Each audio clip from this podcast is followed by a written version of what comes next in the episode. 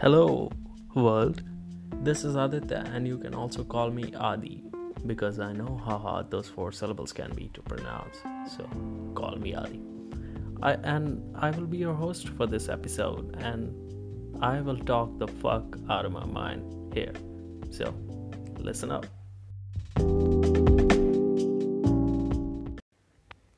First off, a lot of people I know have asked me why a podcast. Well, some of you have asked me, what is a podcast? And you know who you are. But to answer the why is because I listen to podcasts and I think this is the perfect medium for me to express myself. I have been listening to podcasts like the Joe Rogan Experience, the Impact Theory, and especially the good old TED Radio Hour for basically my entire life. And I know how much that has affected me and how many things I have learned from just a sedentary act of listening with my ears from some amazing people. And now I want to tell my own story. You can find us on Instagram and Twitter at Podcast Scream. You can check the links for these in the bio for this episode. Now you must be wondering, hey Adi, why would you name that podcast Can't Scream when talking or ranting is the only thing you will you will be doing?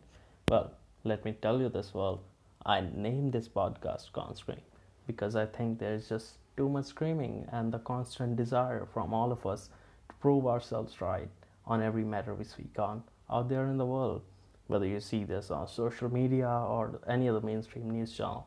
And I think all this screaming is drowning out the basic conscious self of each and every one of us. So, by naming my podcast Can't Scream, I wanted to broadcast to the world and myself that I'm doing this as an intentional effort on my part to cut down on all that screaming and project some realness and positivity out into the d- digital world. This is the first episode of this podcast, and before we jump in, I just wanted to tell you guys where I plan to go with this thing. So, for now, we will be mainly focusing on things happening around the world of tech, sports, and music. But we will also be producing some episodes where we interview people with real stories, some people who have something to say. Additionally, I will be sitting down with some of my friends around the world to get a feel of their lives and maybe learn something from them. As I'm broadcasting this from India, so from time to time we might switch to Hindi if or when we have something to tell to the Indian listeners. But for a start, we plan to produce this in English.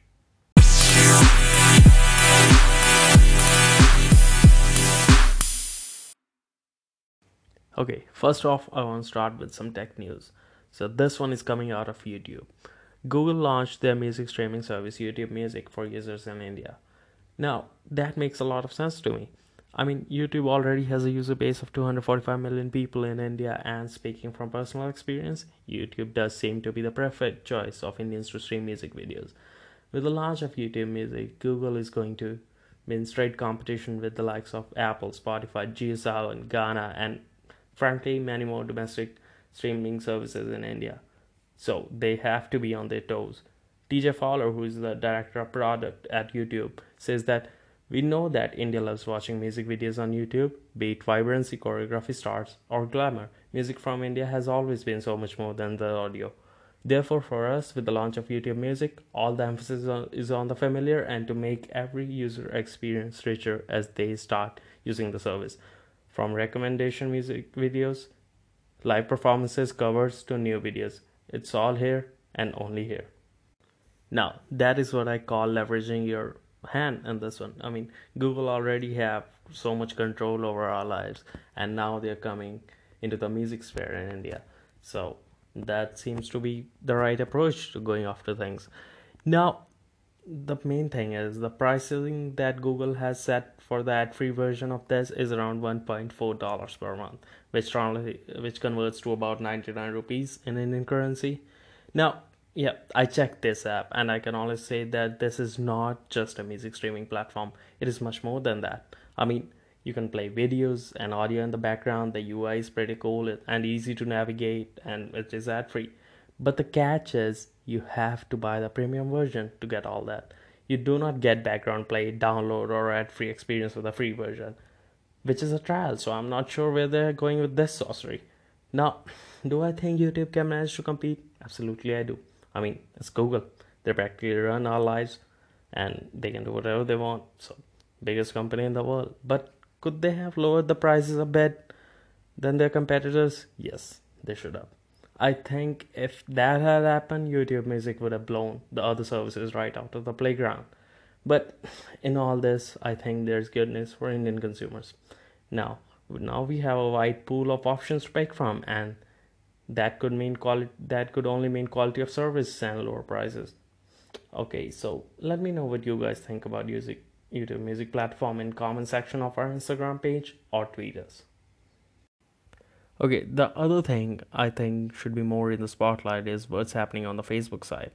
Now, recently Mark Zuckerberg has come out and said that Facebook will start focusing on users' privacy from now on instead of the philosophy of public sharing, which most of the social media platforms rely upon. Zuckerberg says we are building a platform for social communication aligned with the direction people increasingly care about messaging each other privately. I believe a privacy focused communication platform will become even more important than today's open platforms. He also says that they would achieve this by party by practically integrating the three platform he owns that is Instagram, WhatsApp, Messenger so users can message from one platform to another up across the network.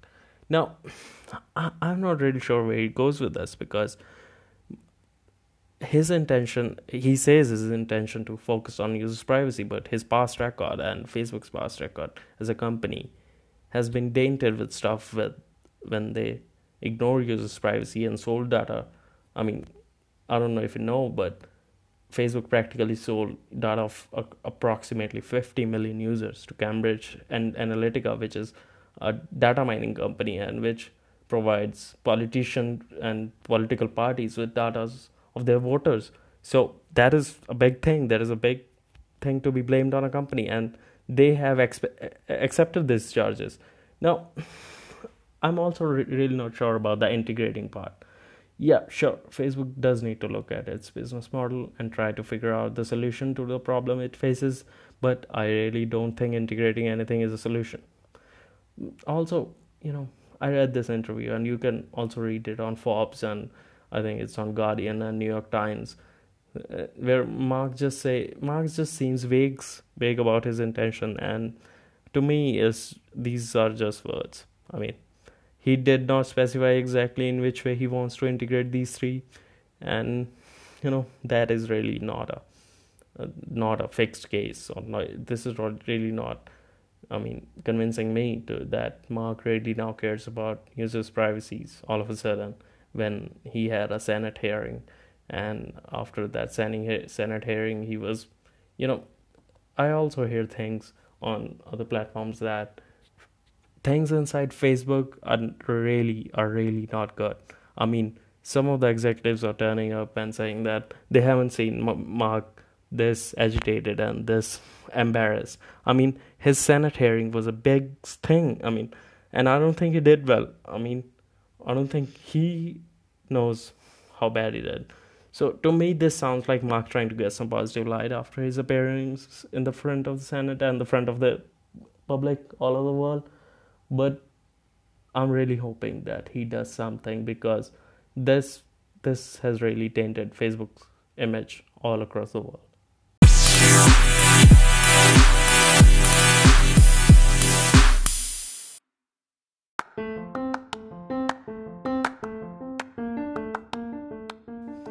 Now, let's talk football. The main thing that happened this week was the UEFA Champions League quarterfinal draw. So, I'm gonna give my thoughts on each of the draws and let's see if you agree with me. So, the first one is Manchester City versus Tottenham Hotspur. Now, both English sides both have a moderate following across the world. Manchester City playing really well, Spurs are really unpredictable they can do anything. I mean they can win this or they can totally blow this off. Like to do the spursy thing they will blow this off. But i i i hope this is an interesting matchup because i really i really want spurs to do something this season. I really want them to you know come out with a trophy not necessarily the champions league trophy but if they go to the semifinals That's a win. Now, second one Liverpool versus Porto. Okay, so Liverpool, incredible form, just beat Bayern Munich. Porto, also in a good form. The league performance has been okay, but I don't really see past Liverpool in this one. I think they will beat Porto comfortably and proceed to quarterfinals. Next one is Juve, Juventus versus Ajax. Yeah, Ajax really surprised the world when they beat Real Madrid. And fair play to them, they did play really well and they did fight for their place in the quarterfinals. But Juve has Cristiano Ronaldo, and the way he played last time out, I mean, do you really think that he will take Ajax lightly? I mean, do you really think he doesn't want to go to the Champions League? If you do, I mean, I don't know what to tell you. Don't watch football anymore. So, for me, this is Juve's game. Now, the next one is a big one. It's gonna be my favorite. I'm gonna watch both of these legs on my toes. Manchester United versus Barcelona a lot of history between these clubs. They have faced each other three two times consecutively in the Champions League finals. Both time Barca winning, but you know they they don't necessarily have bad blood, but you can see in their fan bases that they really don't want to get beaten from the other side. So I don't really know how to predict this because United really did a job on PSG when they went to Paris and stole the quarterfinal place from them. Barca were struggling in the first leg of their match, but they did eventually come up with a solution in the second leg against Lyon. So this should be an interesting interesting watch, but if I had to give odds to someone, it would be Barcelona. I think United played really well against PSG in Paris, but you know, this is a 60 40 thing, and I give the 60% to Barcelona. Also, We'll be talking NBA this Tuesday with a special guest. So stick around for that. Thanks.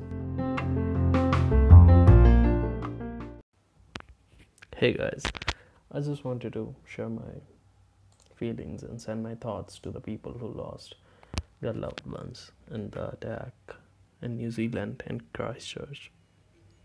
So basically, I don't know if you guys know this. I think you would have known by now it's a pretty big big event so last friday that is the 15th of march two mosques i think their names were masjid al-nur and the other one was linwood masjid in christchurch new zealand were attacked by a suspected white supremacist.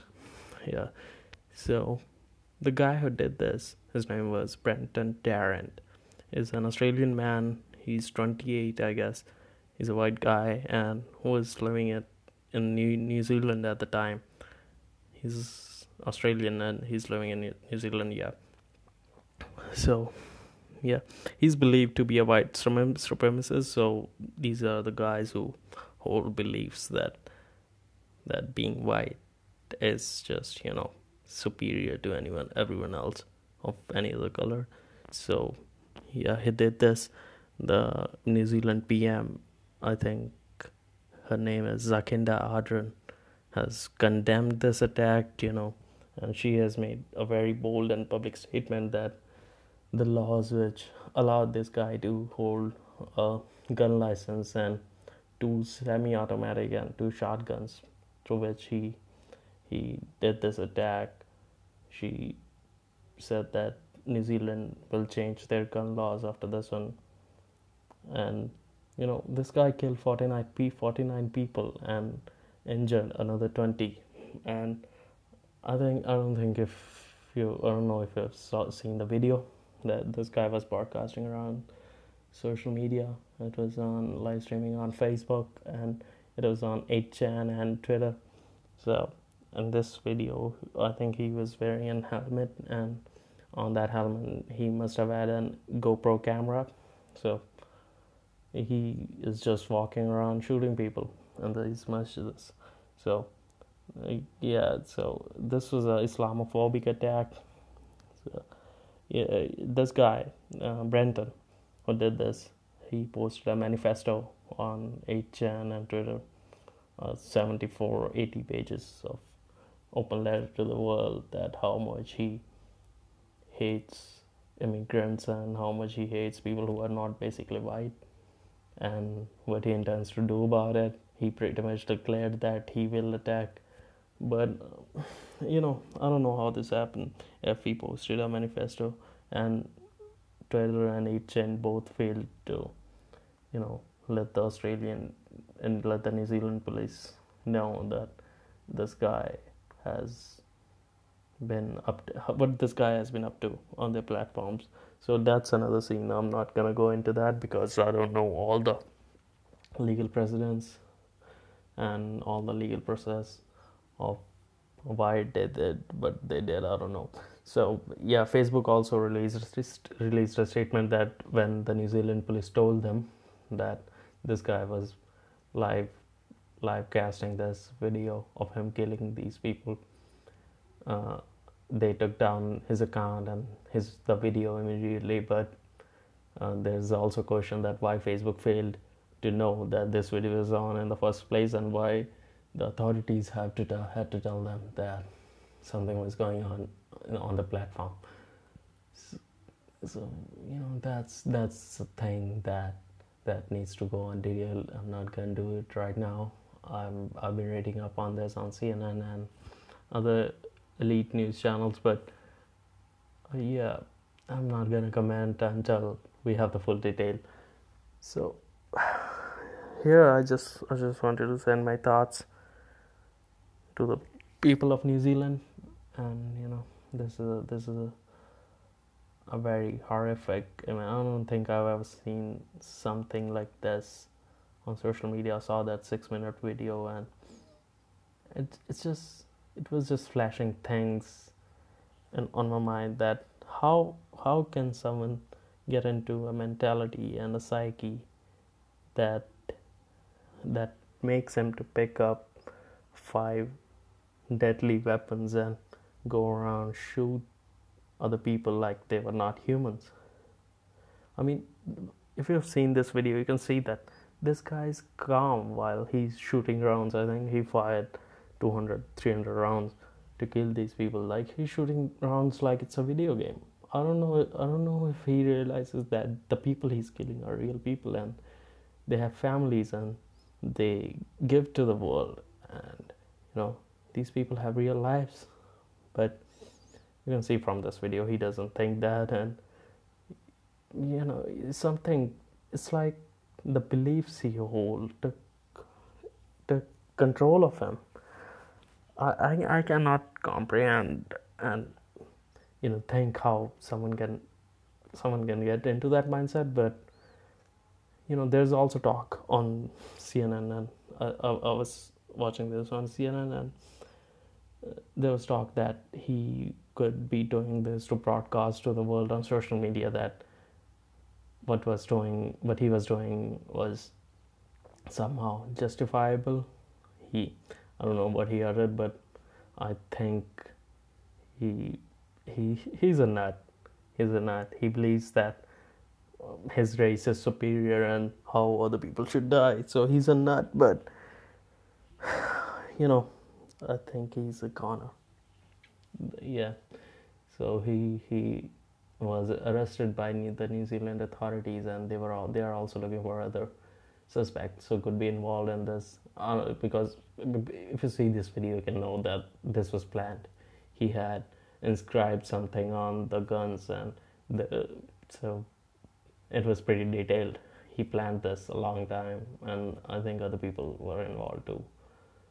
Yeah, so you know, I just I, I hope you people are also in solidarity with the world on this that how horrible this is and how this isn't natural for us to act. This isn't the way that one human being should be acting to any any other kind, not just human. You can't the way he was killing people. You can't imagining yourself killing killing animals that way. But you know that just highlights how much human you know human psyche can get hold of you and how much it can your beliefs can turn you into a monster. That's basically it. So, you know, just my prayers and my thoughts with the families of people who lost their lives in these horrible attacks.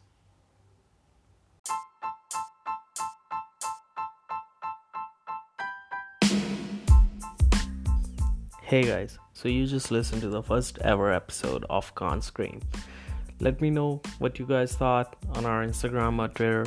Let me know what you want to hear more about. Let me know what you want me to cover more.